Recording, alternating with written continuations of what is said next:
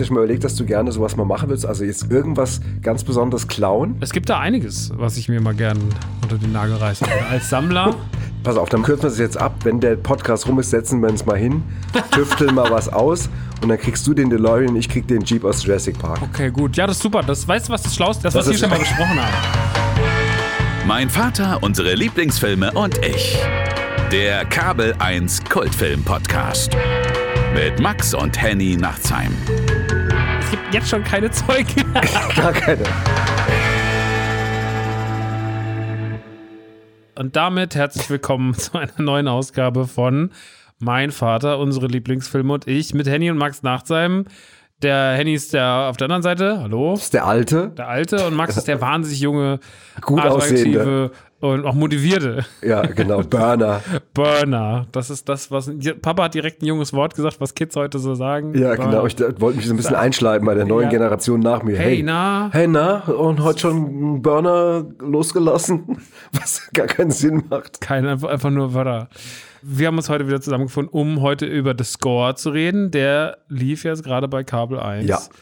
Ja. Und ja, bevor das ist natürlich... Guten Tag, wie geht es Ihnen da drüben auf der anderen Seite? Mir geht's gut, danke. Ähm, ja, mir geht's insgesamt gut. Es hat sich seit letzter Woche jetzt nicht so extrem viel verändert, außer dass das Wetter unheimlich gekippt ist und dass hier, wo ich wohne in Rödermark, tatsächlich viele Keller unter Wasser gesetzt hat. Okay, aber nicht diesen, nicht Nein. diesen, in dem wir jetzt sitzen, weil Nein. sonst würdet ihr nur blubbern hören. Ja, genau, das wäre schwierig. Ja, der Gag ist super und ähm, wir Ich finde aber, dass ich sehr gut das Wasser... Aber mach's gerne nochmal. Ja, war, boah, voll. Also, jetzt würde ich meinen Kopf in ein Aquarium halten, ja oder? Es, na, voll. Es gibt ja diese gute Tradition des Geräuschemachers noch. Also noch ja. bevor man noch mit irgendwelchen synthetischen Sounds gearbeitet, wo man wirklich noch alles von Hand und Mund gemacht hat. Ja, ja, wie bei Police Academy. Ja.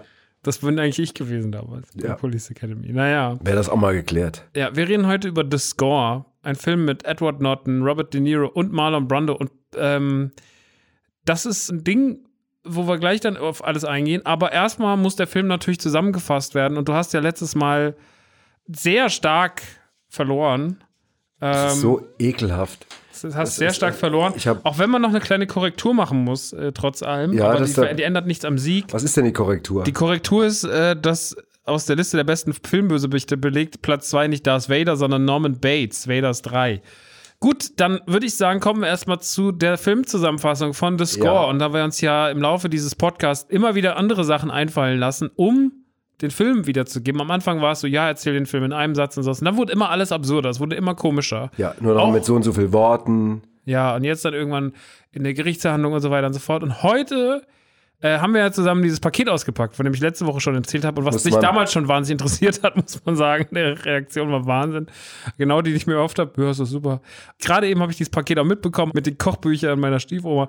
Und deswegen habe ich mir gedacht, wirklich nochmal ganz kurz erklären. Du hast durch einen Zufall hast du alte Kochbücher deiner Stiefoma oder die sie jemand anderem verkauft ja, hat genau, oder angedreht bekommen. Hat. Also es ist ziemlich, das, eine ziemlich krude Geschichte, die auch für Außenstehende nicht ganz einfach nachvollziehbar ist. Auf jeden aber Fall wie liegen klein diese, diese Kochbücher ja, sind. Ja, sind so genau. Die liegen auf jeden Fall jetzt oben auf dem Tisch. Genau, die liegen oben auf dem Tisch und wir haben gesagt, okay, da das Thema Kochbuch ja ein Riesenthema ist in einer Woche in unserem Leben, äh, reden wir jetzt. Habe ich mir gedacht, formulier den Film doch heute mal mit seinen wahnsinnigen Zutaten als kleines Rezept. Also, ein deutscher Koch oder ein französischer oder so? Ach, ein französischer Koch, wenn du schon, wenn du mir die Auswahl gibst. Blöd, ja, dann schön Frage. Ratatouille. Okay. Dann schön Ratatouille. Okay, das ist kein Problem.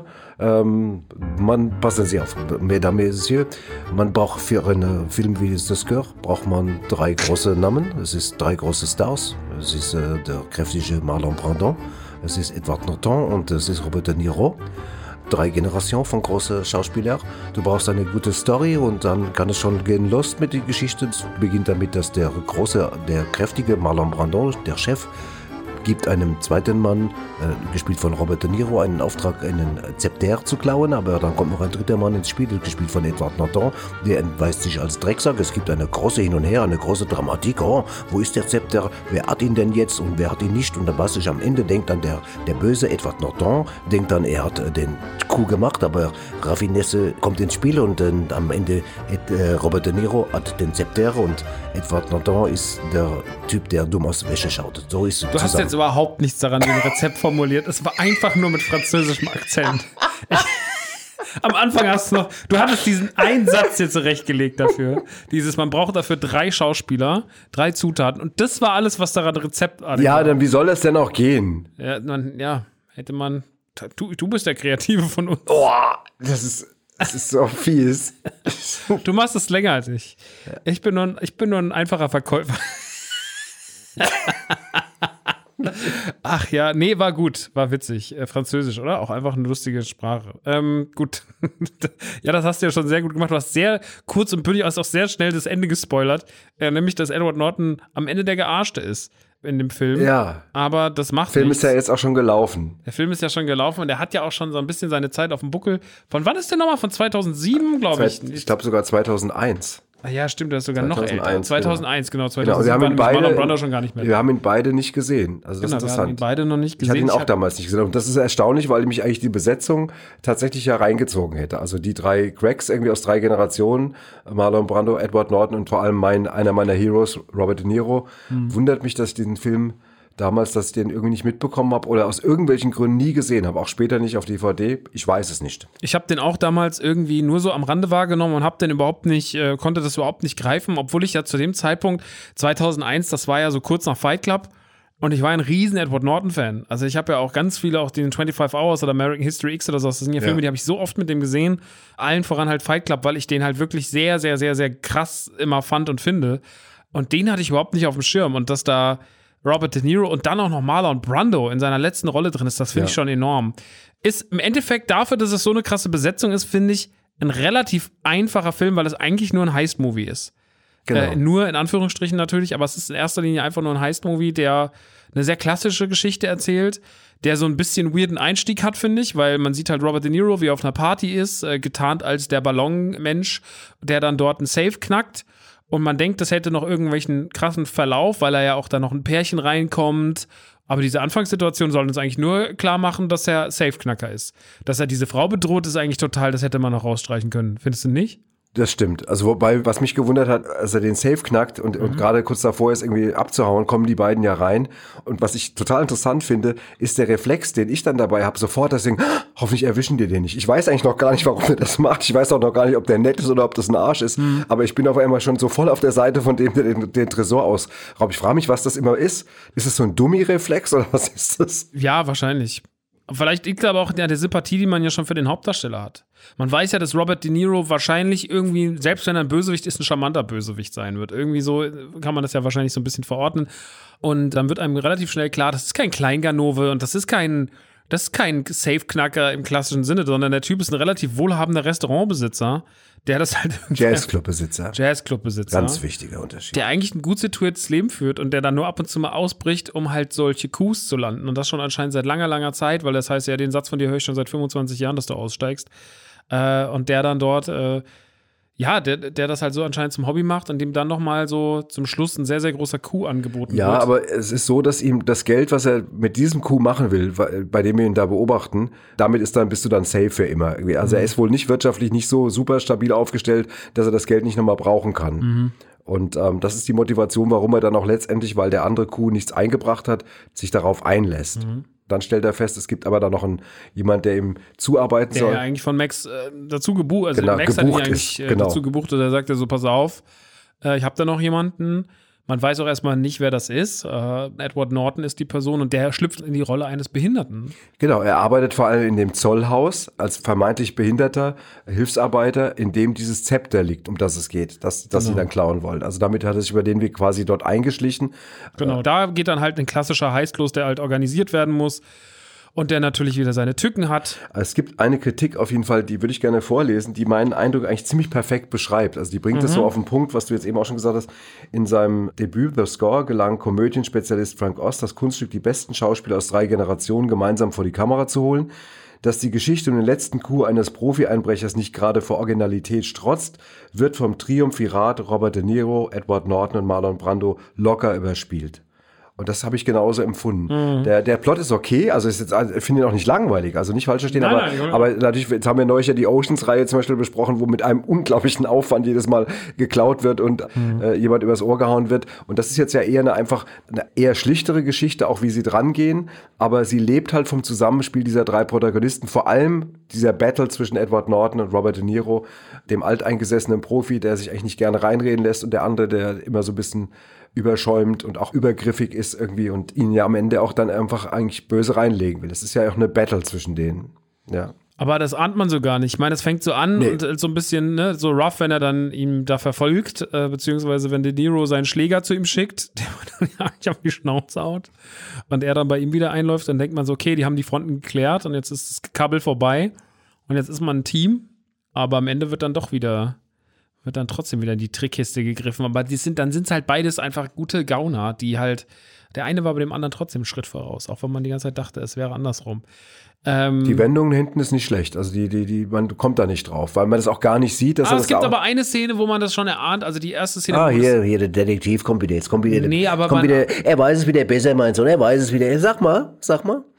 Naja, wenn er in dem, in dem Tresor oben hängt und er ihm nicht das Kommando gibt, dass er da runter kann, beziehungsweise wo er nicht, er macht doch an einer Stelle, lässt er ihn doch so im wahrsten Sinne des Wortes hängen.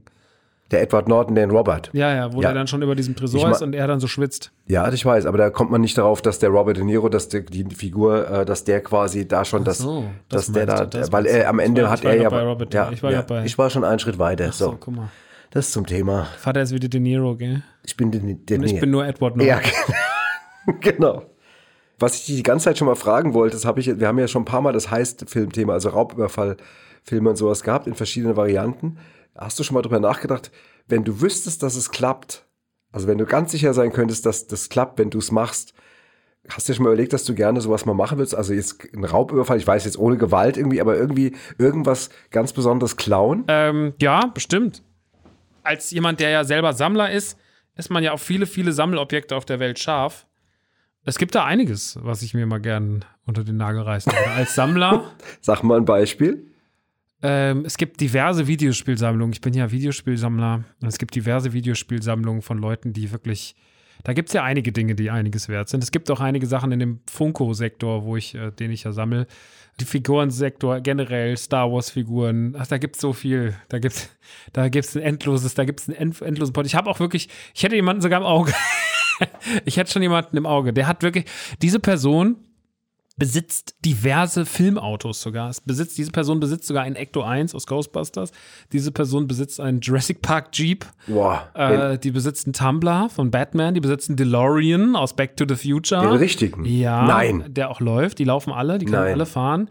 Und äh, diese Person besitzt diverse Flipper und hat ein riesiges Spielzeugmuseum, wo ich auch schon mal drin stand. Das hast Zuletzt, du mir schon mal erzählt. Das ist Wahnsinn. Pass und, auf, ah, pass auf, dann kürzen wir es jetzt ab. Dann lass uns das mal, wenn wir das hier hinter uns gebracht haben, dann, denn, wenn der Podcast rum ist, setzen wir uns mal hin, tüfteln mal was aus und dann kriegst du den DeLorean, ich krieg den Jeep aus Jurassic Park. Okay, gut. Ja, das ist super. Das, weißt du, was das Schlauste, wo, der, wo schon mal der erste, wo erst das, was wir hier schon mal, das, was das, wir schon mal besprochen haben.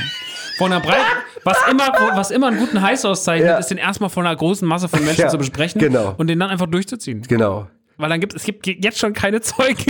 Gar keine.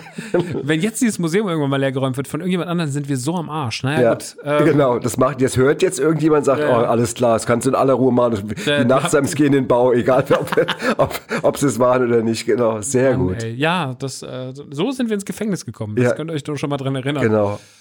Die blödeste Art, sich selber ja. in den Knast zu bringen, ohne was gemacht zu haben. Also, ähm, ja, wie gesagt, ich habe da natürlich angefangen, mal ein bisschen so zu gucken. Und Frank Oz ist ja eigentlich, das weißt du noch besser als ich, kommt ja eigentlich aus einem anderen Metier.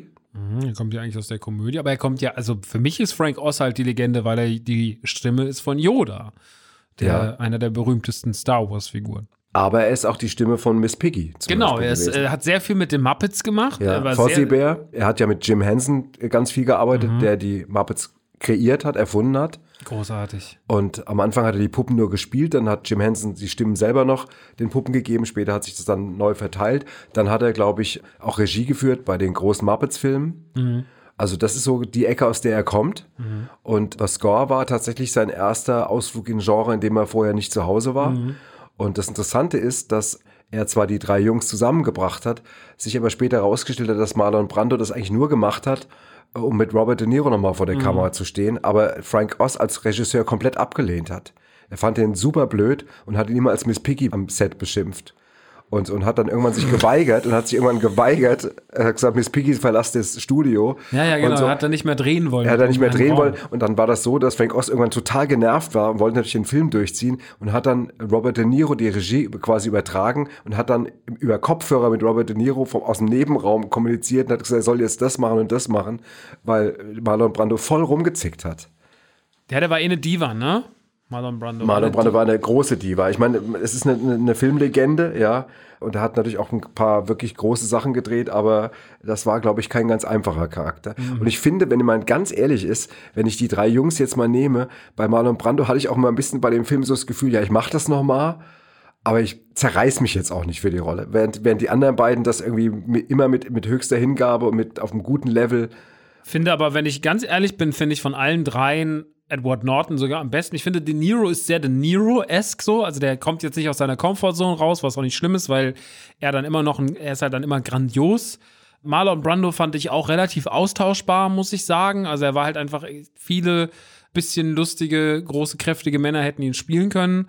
Und Edward Norton macht es schon noch am geilsten, weil er halt sehr, sehr gut diesen Sprung schafft zwischen dem Charmanten, aber auch dem Bedrohlichen, aber auch dann diesem behinderten Jungen, den er immer wieder mimt. Ja. Und das ist deswegen für mich die herausragendste Rolle in dem Film, also so vom Spielerischen her. Das stimmt, er hat die meisten Facetten und die, allein das Umschalten, das hat er ja schon ein paar Mal gemacht, damit ist er auch bekannt geworden in Zwielicht, das war der erste Film von mhm. ihm, da hat er auch schon so zwei Figuren gespielt irgendwie. Und, ähm, hat er aufgemacht, da war ja mal der Hulk.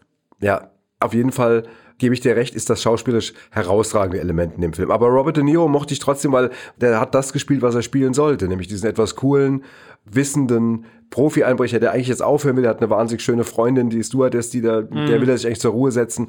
Und er muss das nochmal machen. Irgendwie strengt ihn auch alles ein bisschen mehr schon an. Das merkst du auch in dem Film. Und das finde ich irgendwie sehr authentisch. Also ich hatte mit der Rolle von Robert De Niro null Probleme. Nee, nur, ach Quatsch, Probleme hatte ich auch mit keinem. Ich äh, fand auch De Niro sehr, sehr Sehr, sehr gut. Aber Brando fand ich halt wirklich, wie gesagt, fast am, in Anführungsstrichen, austauschbarsten. Ja. So, hätt's jetzt, ist halt einfach nett, so drei Giganten da drin zu haben. Ja, wo, wobei wahrscheinlich liegt es auch ein bisschen daran, dass halt die Rolle von Marlon Brando ist halt, ist auch die, die am wenigsten Anteil hat, zeitmäßig. Der taucht ja immer nur mal sporadisch auf. Mhm. Der hat ja keine riesen Längen an Szenen zu spielen und muss immer ein bisschen überreden und hat auch nicht so riesen Textanteile. Und wer weiß, was noch alles weggefallen ist aufgrund von diesen ganzen Konflikten am Set. Das mhm. weiß man ja so ganz genau nicht.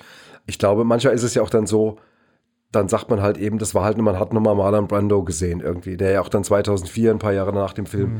verstorben ist. Das ist tatsächlich sein letzter ja. Film gewesen. Ja, ja, sein letzter Film. Weißt du ein bisschen was über ihn? Oder, oder Marlon, Marlon Brando? Ja? Nee, tatsächlich nicht, weil das einfach nicht meine, der war nie in meinem Interessengebiet. Ich habe natürlich Der Pate gesehen und weiß natürlich um seinen ikonischen Status, habe mich aber sehr, sehr wenig in meinem Leben mit ihm auseinandergesetzt. Aber ich wette, du hast wahrscheinlich einiges mitgebracht. Naja, natürlich.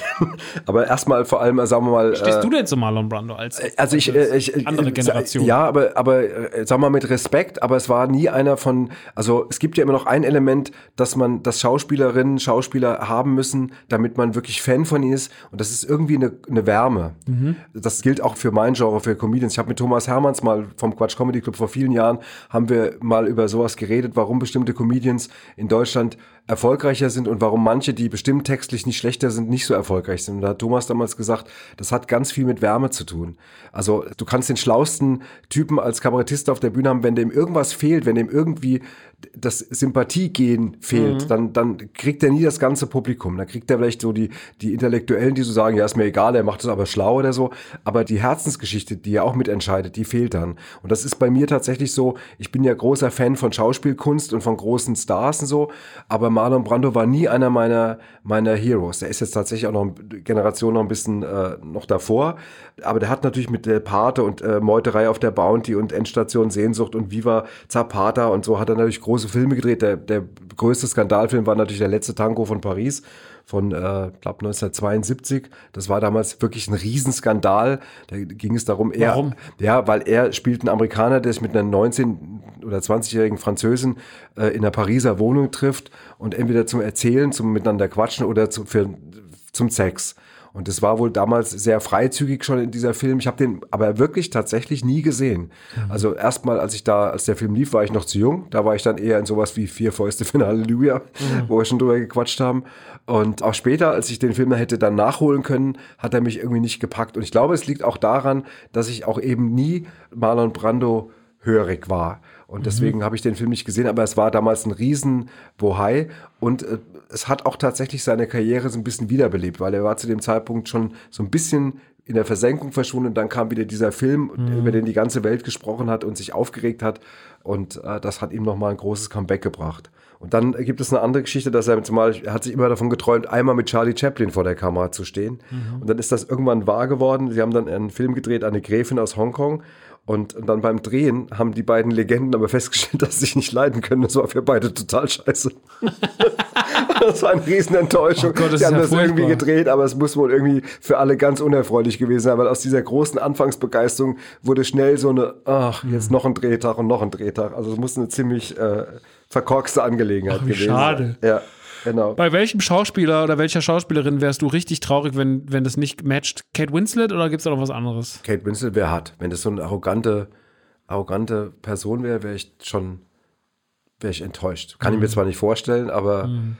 aber ich meine, sagen wir mal, jetzt. Du musst also, ja nicht mal arrogant sein, kann ja einfach sein, ja, dass es nicht matcht. Dass es nicht matcht. Also sagen wir mal. Du machst äh, einen Gag und sie lacht nicht. Ja, zum Beispiel. Genau, einen hessischen Gag auch. Hessisch. Hi Kitty! Hi Kitty, pass auf, gehst du den? Ähm. Treffen sich zwei Handgays und sie, und sie steht auf und geht.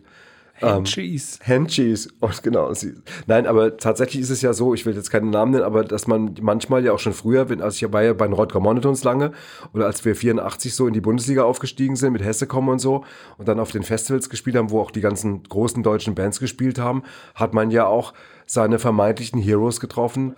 Da waren manche dabei, die waren sehr viel netter, als man gedacht hat. Mhm. Da dachte man, die sind schwierig. Herbert Grönemeyer zum Beispiel kann ich heute mit gutem Gewissen sagen, ist einfach, mit dem war es immer eine Freude, den zu treffen.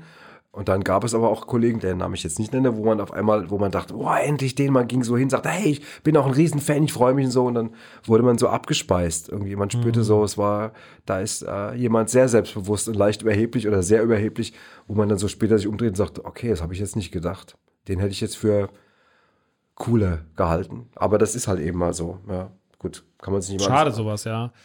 Desillusionierend. Aber waren wir bestimmt in unseren Kreisen für Leute auch schon mal. Hat's auch nicht gematcht. Kein Tinder-Match. Ja. Und dann habe ich noch eine Geschichte, die ist auch noch ganz schön. Für den Film Guys and Dolls hat er mit Frank Sinatra gedreht. Mhm. Und die beiden konnten auch gar nicht miteinander. Und, mit wem konnte er eigentlich? Ja, weiß ich nicht, genau. Und er hat dann, pass auf, und er hat dann immer Frank Sinatra, als es klar war, dass sie sich hassen, hat er ihn immer versucht rauszubringen. Da gab es eine Szene, die beru- sogenannte berühmte Käsekuchen-Szene, wo Frank Sinatra ein Käsekuchen isst. Mhm. Und immer wenn Frank Sinatra am Käsekuchen fressen war, hat er sich irgendwie versprochen oder hat den Text geändert, sodass Frank Sinatra immer rausgeflogen ist. Und sodass sie die Szene immer noch nochmal und nochmal drehen müssen und dass Frank Sinatra am Ende neun Stück Käsekuchen hat essen müssen, um diese Szene zu drehen, worauf Frank Sinatra irgendwann total ausgeflippt ist und hat dann vor allem Team geschrieben, was glaubst du, verrückter New Yorker Schauspieler, eigentlich wie viel Stück Käsekuchen ich fressen kann, hast du sie noch alle? Und war total wütend.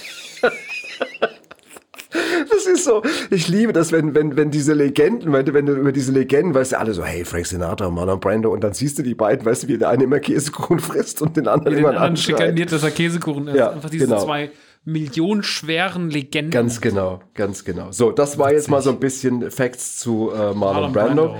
Genau, kommen wir mal zu deinem Favorite in dem Film, Edward Norton. Ja. Sein Durchbruch war Zwielicht. Hast ähm, du gesagt, ja. Dann American History X hast du gesehen, Fight Club, Frida mit Selma Hayek, Roter Drache.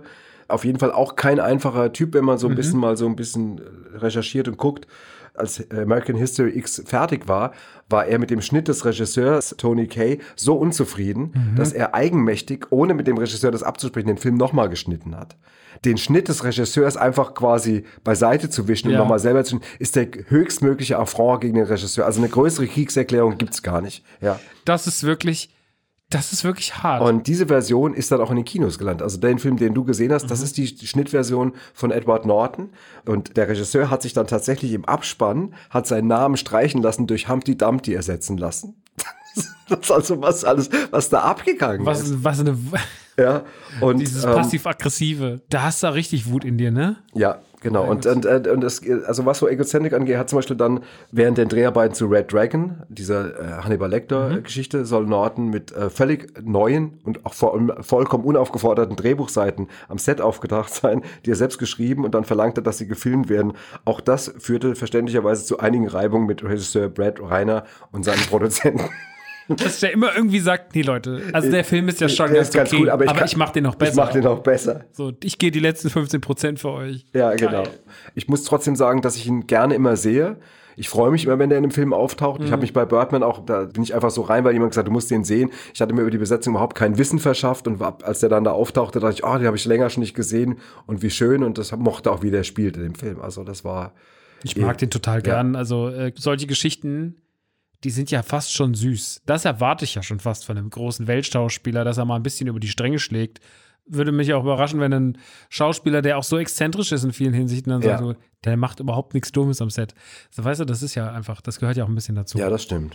Äh, mir ist im Übrigen eingefallen. Ich Wobei weiß, ich kenne einen, der ist am Set, der ist wirklich hochtalentierter Schauspieler, finde ich. Wirklich auch gut und wandelbar und total nett und total nett am Set. Und das ist unser Kumpel Rick Aveni, den wir endlich mal erwähnen sollten. Stimmt, der ist wirklich sehr, der ist wirklich, der, der ist wirklich ist, einer der Freunde. Der ist wirklich, nämlich, nein, der ist wirklich auch hochtalentiert. Das ist ja wirklich kein Quatsch, sage ich jetzt nicht, ja, weil ja. das ein Freund ist, sondern der kann wahnsinnig viel. Ja. Und ich habe schon mehrfach Leute getroffen, die mit ihm gedreht haben, Regisseure und, und Schauspieler, die alle sagen, ja, du bist da mit Rick befreundet, hey, das ist ja der netteste Kollege von allen. Und am mhm. Set, alle haben Rick geliebt und der spielt so gut und was weiß ich und so, also alle. Mhm. Ja, also das, das muss man auch mal sagen, das geht auch.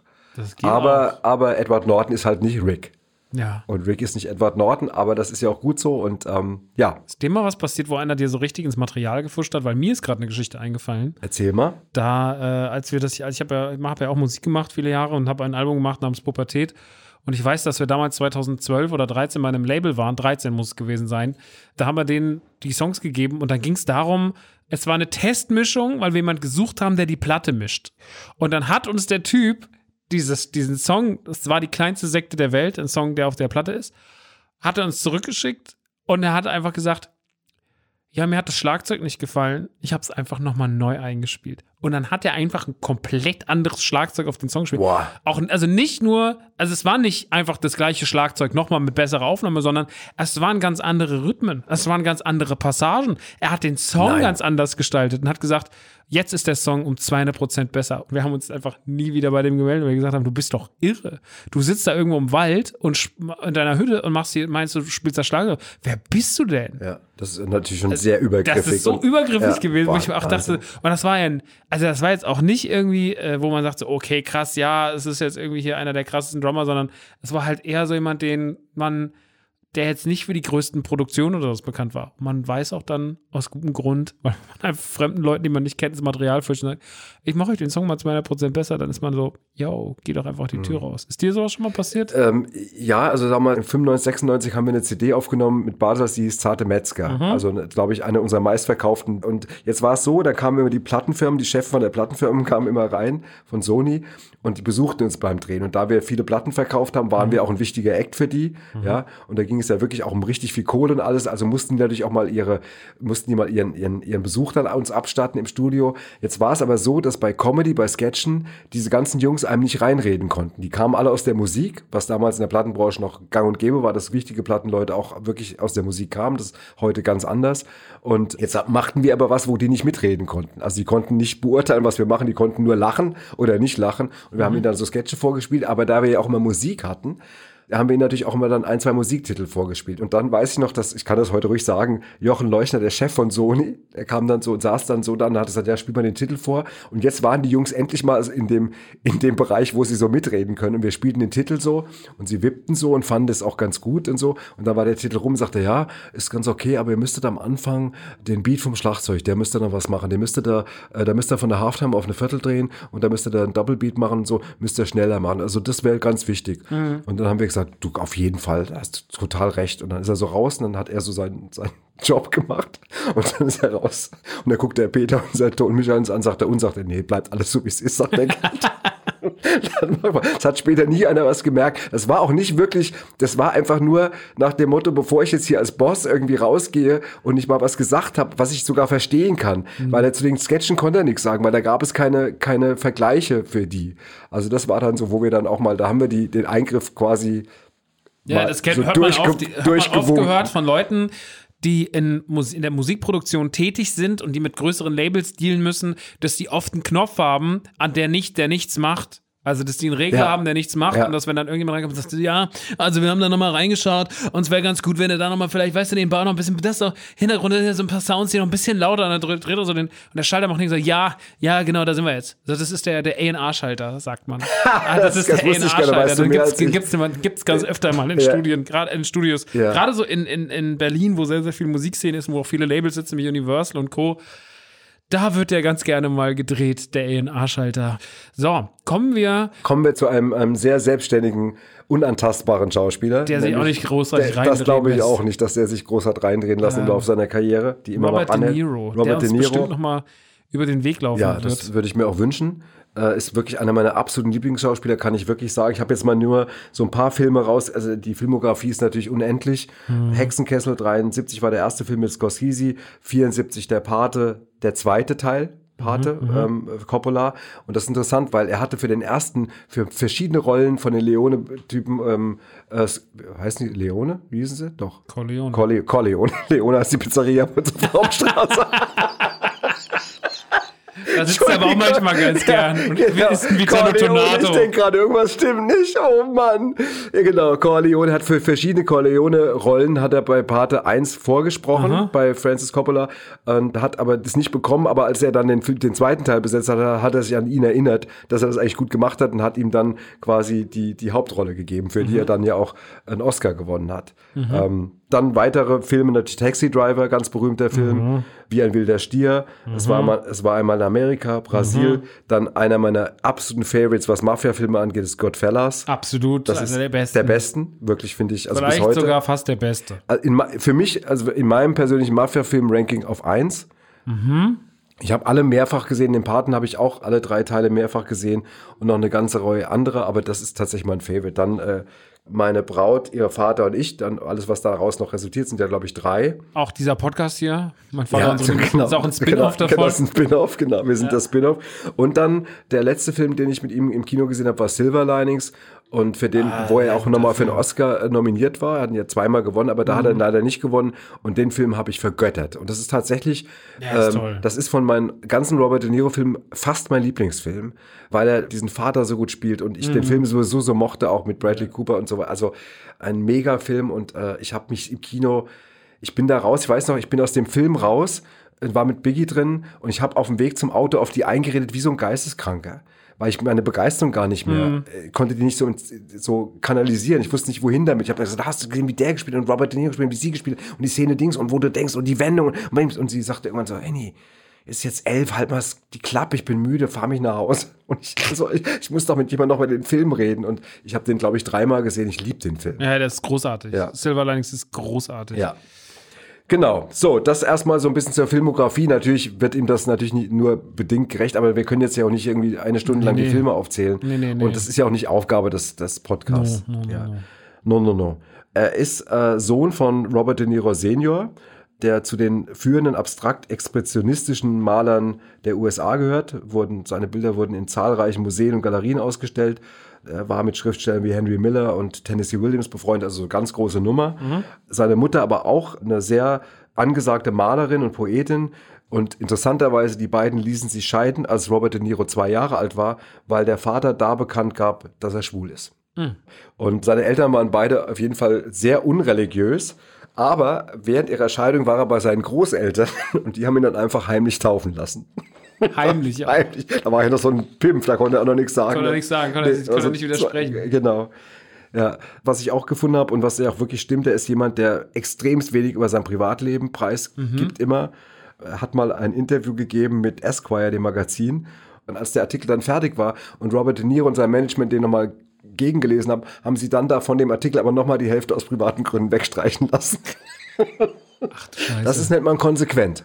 Ja, gut, aber manchmal braucht man das auch. Ich finde, sehr, ja. sehr viel. Wir wissen heute sehr, sehr viel äh, über SchauspielerInnen und über alle möglichen InfluencerInnen und sowas. Und da finde ich es ganz gut, wenn man ab und zu auch mal noch so ein bisschen so einen Mythos aufrechterhält. Ja, das man auch nicht mehr so, so viel. Und das gehört so, ich finde, gerade die alte Garde oder sowas. Ich meine, das hatten wir auch im deutschen Fernsehen so ein bisschen mit Stefan Raab, äh, von dem man immer wenig ja. privat wusste. Und irgendwie macht das dann vielleicht auch ein Entertainer mehr zum Entertainer und nicht nur wieder zur klamaukigen, ach, jetzt bin ich zu Hause und jetzt mache ich dies und jetzt mache ich das Figur. Ja, ich will mich jetzt nicht auf diese Ebene heben, ganz bestimmt nicht, aber wir haben bei Badesalz immer darauf geachtet, wenig über unser Privatleben zu erzählen. Ich weiß noch, wenn der Gerd irgendwie gefragt wurde, ob er Kinder hat und so, hat er lange Zeit irgendwie einfach aus Schutz für die Familie irgendwie sich da immer rausgewundert mhm. hat oder gesagt, ich weiß es gar nicht genau. so irgendwie. Und das war immer ganz gut. Und äh, man war dann auch nicht in, man war, wir waren auch zum Beispiel nie äh, für die Klatschpresse oder für sowas interessant. Ja. Äh, das haben wir immer gut umschiffen können in der langen Zeit, muss ich echt sagen. Ähm, Robert De Niro war der zweite Schauspieler, der für die Darstellung von Vito Corleone einen Oscar gewonnen hat. Er und Marlon Brando sind die einzig beiden Schauspieler auf der ganzen Welt, die für die gleiche Figur einen Oscar gewonnen haben. Das Witzig. Ist auch echt ein witziger Zufall. Ob die darüber geredet haben, als sie später The Score gedreht haben, dann endlich mal, mhm. das ist immer interessant, ne? Also, dass man wirklich, beide spielen die, in Teil eins und Teil zwei die gleiche Figur und beide kriegen für ihre Darstellung einen Oscar. Gut. Das ist schon das ist sehr schon gut. gut. Ja, finde ich auch. Die Schauspieler ist nicht das einzige, seine einzige Leidenschaft. Er ist auch Mitinhaber eines Restaurants namens Rubicon in San Francisco, das er damals äh, zusammen mit Francis Ford Coppola und äh, dem verstorbenen Robin Williams gegründet hat. Mhm. Ja, wo übrigens diverse Kunststücke seines Vaters die Wände zieren. Ach, guck mal, so wird ein Schuh draus, oder? Das ist so, genau, so wird ein Schuh draus. Auch eine geile Formulierung. Habe ich lange nicht mehr gehört, Max. So, wenn ich, wenn ich mal ein Restaurant mache, läuft auch die ganze Zeit Badesalz, habe ich mir überlegt. Was, was denn um... Wahnsinnig, die Leute... Und bitte, können Sie das mal leiser stellen? So, ich mein, ich mein, ich, auch nur die Sketche, keine Musik. Und immer ganz laut. Ja. Mir ist es schon... Ich war neulich in der Pizzeria und da hatte jemand Geburtstag. Auf einmal haben die Alles Gute von unserem Geburtstagssong oh, ganz yeah. laut gespielt. Während der, also neulich, vor Corona. Im Sommer vor Corona zwanzig neunzehn. Und dann lief der Kellner äh, mit so einer riesigen Torte und mit so brennenden Wunderkerzen und darauf lief ganz laut unser Geburtstagslied. Und auf einmal drehten sich aber niemand zu den Leuten, um die Ge- Geburtstag hatten, sondern alle zu mir, weil das irgendwie, und das war so peinlich. Und ich kann dir sagen, das ist echt, ein, das ist nicht, das ist überhaupt nicht lustig. Das ist auch keine Ehre. Das ist einfach nur doof. Verstehe ich total. Das ist so, oh, zum ganz laut irgendwie auch so, dass alle sich, weißt du, es sind ja auch Leute da, die haben jetzt, die haben vielleicht gar keinen Bezug und die interessiert auch nicht, ob einer, einer Geburtstag hat, nur weil er zufällig an demselben Abend da äh, mit ihnen im Restaurant ist. Aber das ist ja in ganz vielen, so gerade in so Themenrestaurants ist ja so egal, also wenn drei Leute Geburtstag haben im Restaurant, dann hast du auch im zehn-Minuten-Tag wirklich dieses so Torte an Happy Birthday, ja, ja, das ist einfach genau, schon egal. Ganz genau. Naja. Wir müssen natürlich noch jemandem zum Geburtstag gratulieren, denn gestern äh, ist, eine, ist eine Ikone des Films, äh, ähnlich wie Robert De Niro, auch äh, ist fünfundsiebzig geworden, und zwar Sylvester Stallone. Wahnsinn, äh, fünfundsiebzig. fünfundsiebzig. Und das ist ja auch ein Mensch, der sich sehr, sehr viele, und das ist interessant an ihm und auch an De Niro, wir haben ja vorhin über Generationen gesprochen, und diese Schauspieler finden ja in verschiedenen Filmepochen statt. Immer und immer und immer mhm. wieder. Und sogar Filme von denen spielen in verschiedenen Epochen. Ja. Zum Beispiel sowas wie Rocky und Creed. Das ja. sind ja so Filme, die äh, aus dem gleichen Themenfeld sind, aber der eine spielt halt, äh, wann spielt Rocky? achtziger, siebziger und äh, der Creed spielt ja dann in den zweitausendern. Genau, der, man, die Rocky-Filme erzählen ja auch ein bisschen das Älterwerden, nicht nur der Filmfigur, sondern wir, wir sehen ja auch Sylvester Stallone älter werden in diesem ja, Film. Genau. Genau, das ist ja schon so, dass das am Anfang halt eben der aufstrebende Underdog ist, irgendwie dann im, im fünften Teil schon irgendwie, wo er dann auf der Straße sich mit jemandem prügelt, den er eigentlich auch schon, ähm, den er auch schon protegiert hat irgendwie, und dann eben ein bisschen zu Creed irgendwie, wo er dann jemand coacht. Und das ist schon interessant zu gucken, diese Generationsgeschichten, finde ich, ich finde das auch faszinierend, wenn Schauspieler das vorzuweisen haben. Also wenn man ja, weil das ja nicht viele machen. Nee, das machen nicht viele, aber das ist tatsächlich ein gutes, äh, beeindruckendes Beispiel. Jetzt zum Beispiel, ich mache das ja nur auch schon lange und jetzt mache ich mit meinem Sohn was zusammen. Das wird zum Beispiel tatsächlich, das ist jetzt natürlich jetzt ein ganz anderes Beispiel, das hat auch nichts mit Hollywood zu tun und ist auch nicht so groß. Aber es aber, geht immerhin um Leute, die in der Öffentlichkeit stehen und das auch schon sehr lange, und ja, das ist ja und, bei dir auch schon ein Fall. Und ich kann dir nur eins sagen, dass mich tatsächlich auf unsere Gespräche eine Menge Leute ansprechen und sagen, sie lieben das, dass quasi ich mit meiner nachfolgenden Generation jetzt so ein gemeinsames Projekt habe. Und dass man dann eben so über sowas quatscht und sowas, und dass man mir natürlich jetzt auch schon lange zuguckt. Ich gucke mir selber auch lange zu. Es ist nicht so, dass ich immer denke, dass das alles noch so ist wie vor dreißig oder vierzig Jahren, auch das Älterwerden und so weiter. Und Sylvester Stallone ist auch jemand, den ich zum Beispiel auch, wenn ich ihn sehe in Filmen, ich mag auch, dass der alt geworden ist, weil er dazu auch steht. Der versucht jetzt auch nicht unbedingt, ich weiß nicht, ob er sich vielleicht hat mal irgendwo liften lassen, das weiß ich jetzt alles nicht genau, aber irgendwie sieht man ihm ja auch an, dass er älter geworden ist und er, ich finde, er hat so eine Haltung dazu und das finde ich gut. Ich finde das generell äh, super wichtig, dass das gezeigt wird, weil es würde ja die Realität einfach auf eine ganz komische Art und Weise angreifen. Oder das machen ja immer wieder SchauspielerInnen, dass man merkt, naja, die wollen halt mit aller Macht jung bleiben. Ja, es hat viel mit dem Ego zu tun, es hat viel was mit der Psyche zu tun. Ich verstehe das auch. Wenn man mal jung und hip war, dann ist es sehr, sehr schwierig. Oder dann kann es schwierig sein für eine Person, zu akzeptieren, dass man auch älter wird und dass man jetzt für eine andere mhm. Zuschauerschaft, für eine andere Hörerschaft irgendwie spielt. Aber ich finde auch, in Würde altern als Künstlerin finde ich super, super wichtig. Weil, äh, und das ist zum Beispiel was, das schätze ich doch sehr, zum Beispiel auch an deiner Arbeit, dass ich mich nie als Sohn, und als Sohn neigt man schnell dazu, sich zu schämen für seine Eltern, weil das ist, das ist, das ist im Genpool. So. Aber ich habe mich nie dafür geschämt, wie du so als Künstler in der Öffentlichkeit gereift bist und, und älter geworden bist, weil das immer mit sehr viel Selbsteinschätzung verbunden war.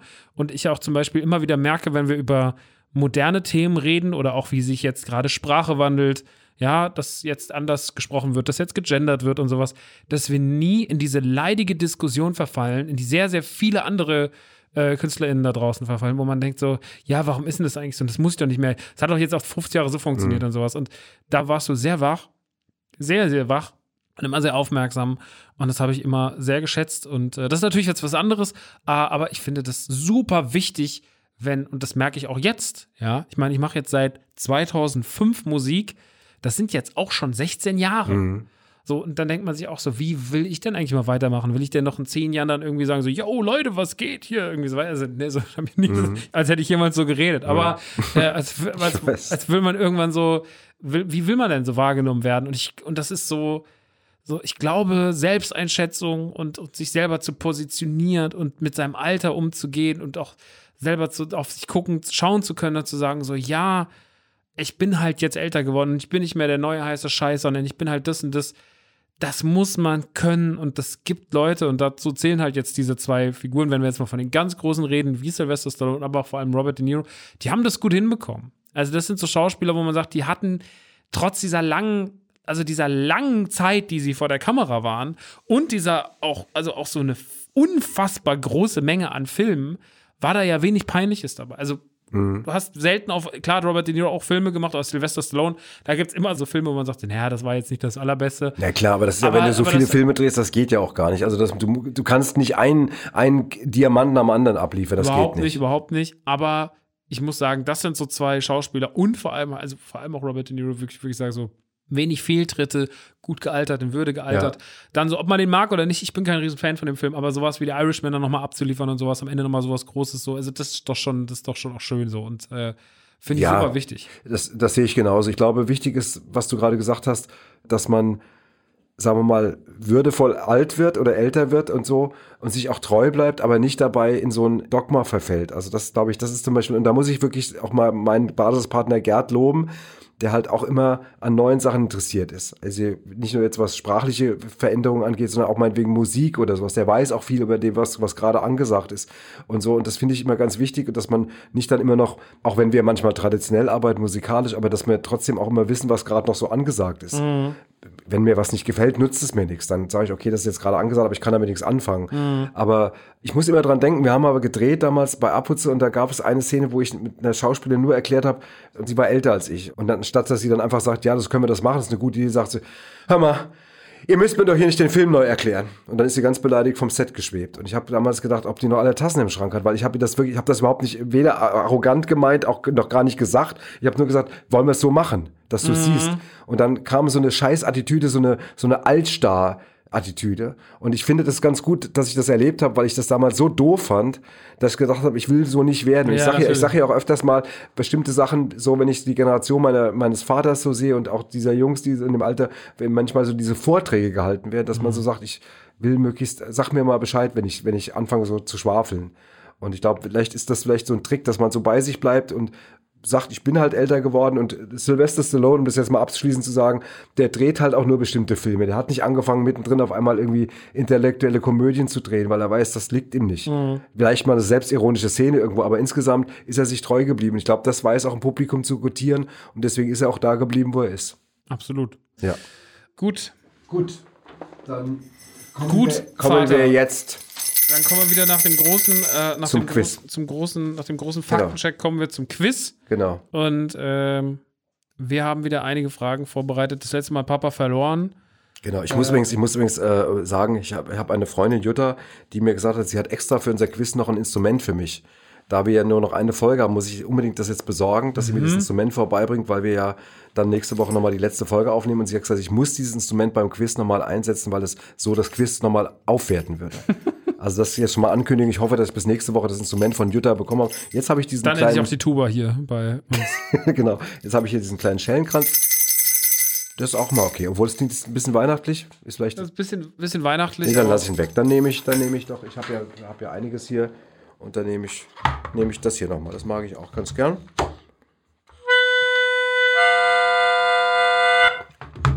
Das Quiz. Ist noch, das ist runtergefallen. Mir ist auch während diesem das Quiz nochmal vom Tisch geplatzt. Das, ma, das mache ich nochmal.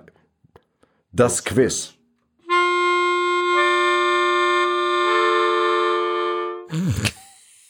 Wahnsinn, oder?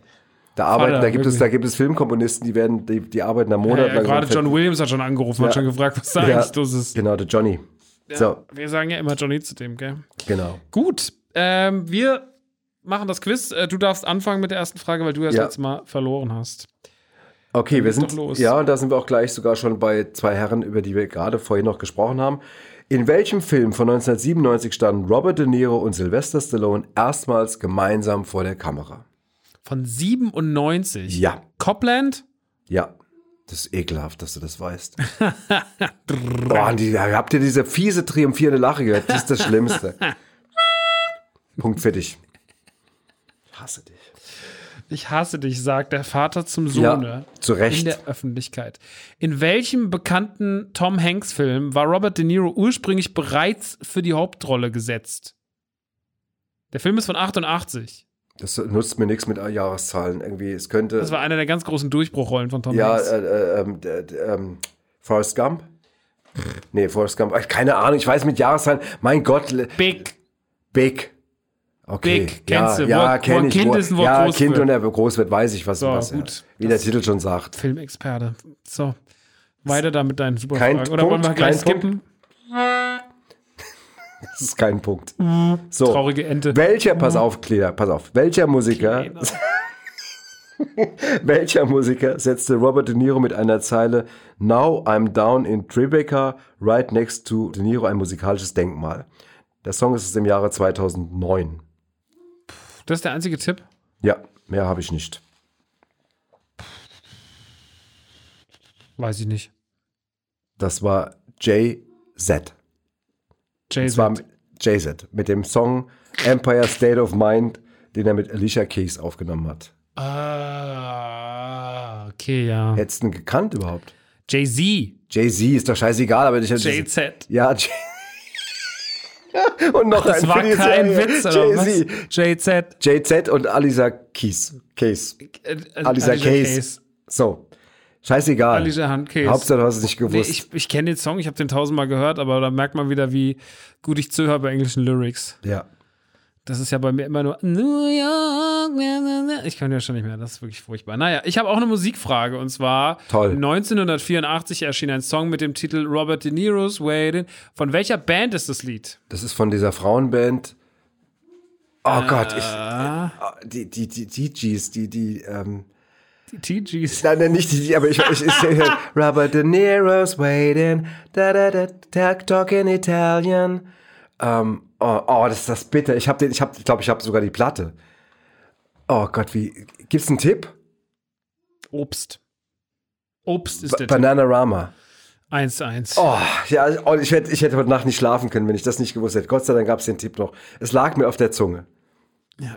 Äh, der Bandname erinnert an eine Frucht. Uh, damit heute, jetzt wird es spannend. Wir kommen in die, letzte, in die letzte Frage, aber wir haben natürlich noch Backup-Fragen. Ja, Marlon Brando erhielt einst stolze drei Komma sieben Millionen Dollar Gage für einen Film, in dem er nur zwanzig Minuten zu sehen ist. Wie heißt der Film? Tipp? Der Film erschien neunzehnhundertachtundsiebzig. Ich habe einfach keine Ahnung davon. Super, Superman. Hm. Kennst du aber, oder? Superman, hast du schon gehört. Ich, Der Blick gerade. So irgendwelche komischen Nischen. Die, die Superman von achtundsiebzig. So. So, dann lass mal hören. De Niro erhielt einst nur schlappe fünfunddreißigtausend Dollar Gage für einen Film, der ihm eine Oscar-Nominierung einbrachte. Wie viel, was hat er bekommen? fünfunddreißigtausend Dollar. Okay, da brauche ich den Tipp. Seine Gage für den Film entspricht sogar dem Jahresgehalt der Rolle, die er damals spielte. Sein, seine Gage entspricht sogar dem Jahres... Seine Gage entspricht dem Jahresgehalt der Rolle. Also er spielt in dem Film eine Rolle und das Jahresgehalt ungefähr dieser Figur ist fünfunddreißigtausend. Ach du liebe Zeit, ich habe keine Ahnung. Taxi Driver. Okay. Weil Taxifahrer. Ja. So, damit sind wir immer noch im eins eins. Ja, hätte ich eigentlich drauf kommen können, war, war, ich, war, ich war irgendwie sphärisch woanders. Hätte, hätte, Fahrradkette, nicht wahr? Ja, so. Ja. Unentschieden Sound bitte, wir gehen in die Verlängerung, ja? Wie, eine gute, wie ein gutes Fußballspiel. Jetzt geht's hier richtig Schweiz-Frankreich-mäßig ab. Spiel doch mal bitte nochmal ganz kurz Ton. Toll. Verlängerung. So, dann stell doch mal deine Frage. Ich guck, ja. guck jetzt gerade mal. Edward Norton sollte die Rolle eines legendären Komikers in einem Film von neunzehnhundertneunundneunzig spielen. Wie heißt der Film? Der Mondmann. Ja, das ist richtig. Du hättest auch meine andere Backup-Frage auch gewusst. Nein, die ist ja noch nicht, ich stell dir erstmal eine. Wir sind noch nicht, wir machen das fair, ist jetzt nicht Golden Goal hier. Ach so. Ich rede heute in Fußballmetaphern. Oh, Leute, voll, das, dass du Golden Goal nennst. Ich wusste gar nicht, dass du überhaupt weißt, dass es das gibt oder gab. Wer beantwortete offiziell Marlon Brandos Presseanfragen zum Film The Score? Die Presseanfragen wurden von einem gewissen Doktor Tim beantwortet. Doktor Tim war kein Mensch. Hast du doch alle das Tassen im Schrank? Das kannst du nicht ernsthaft fragen. Das weiß kein Mensch.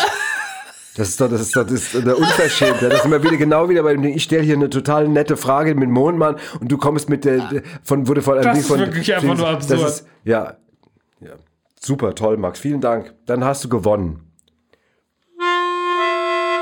Sein Hund war im Übrigen die, die Antwort. Doktor Tim ja, ist sein ist Hund. Egal. Das ist der Brandos Hund, den er unter automatischem Antwortfaxe für Presseanfragen zum Film setzte. Faxe, Presseanfrage. Ja, fa- genau. Faxe. Damals genau. wurden noch Faxe geschickt, ja. zweitausendeins. Ja. Marlon Brando, zeitgemäß, ähm, Ruhe in Frieden. Du hast Freund. gewonnen. Ja, damit ähm, darfst du nächste Woche das letzte Mal in dieser Staffel einen Film zusammenfassen, nämlich Scott und Hooch. Ja, ja. Tom Hanks. Wenn ihr manchmal laut im Hintergrund hört, das ja. ist äh, dein Hund Mathilda. Das ist meine Vorlage für, für Hooch quasi. Ja, quasi ja. in groß. Äh, ja. Das ist die große genau. Dogge, die dort oben. Die, gro- ja. die lässt sich leider nicht abstellen, aber es ist einfach, sie gehört dazu. Wir sehen uns nächste Woche zum Staffelfinale. Mhm. Und ähm, überleg dir schon mal ein schönes Geschenk für mich, auch dann zum... Warum denn? Was schenkst du mir denn? Weiß ich noch nicht, vielleicht Weisheit. Ein Auto. Ein Auto! Einen roten Mazda. Ja, genau. Gut, dann äh, nächste Woche bei Mein Vater, unsere Lieblingsfilme und ich mit dem Film Scott und Hooch. Wir Jawohl. freuen uns drauf. Macht's gut. Bis dahin. Bis dahin, schöne Woche. Macht's Tschüsschen. Gut. Ciao. Mein Vater, unsere Lieblingsfilme und ich. Der Kabel eins Kultfilm-Podcast mit Max und Henny Nachtsheim. Redaktion Edir Ben-Mama, Anita Richtmann und Robin Schaumann. Schnitt und Sounds Erik Gierig. Produziert von Edir Ben-Mama und Tristan Lehmann. Mein Vater, unsere Lieblingsfilme und ich ist ein F I O-Exclusive von Kaleidosphere.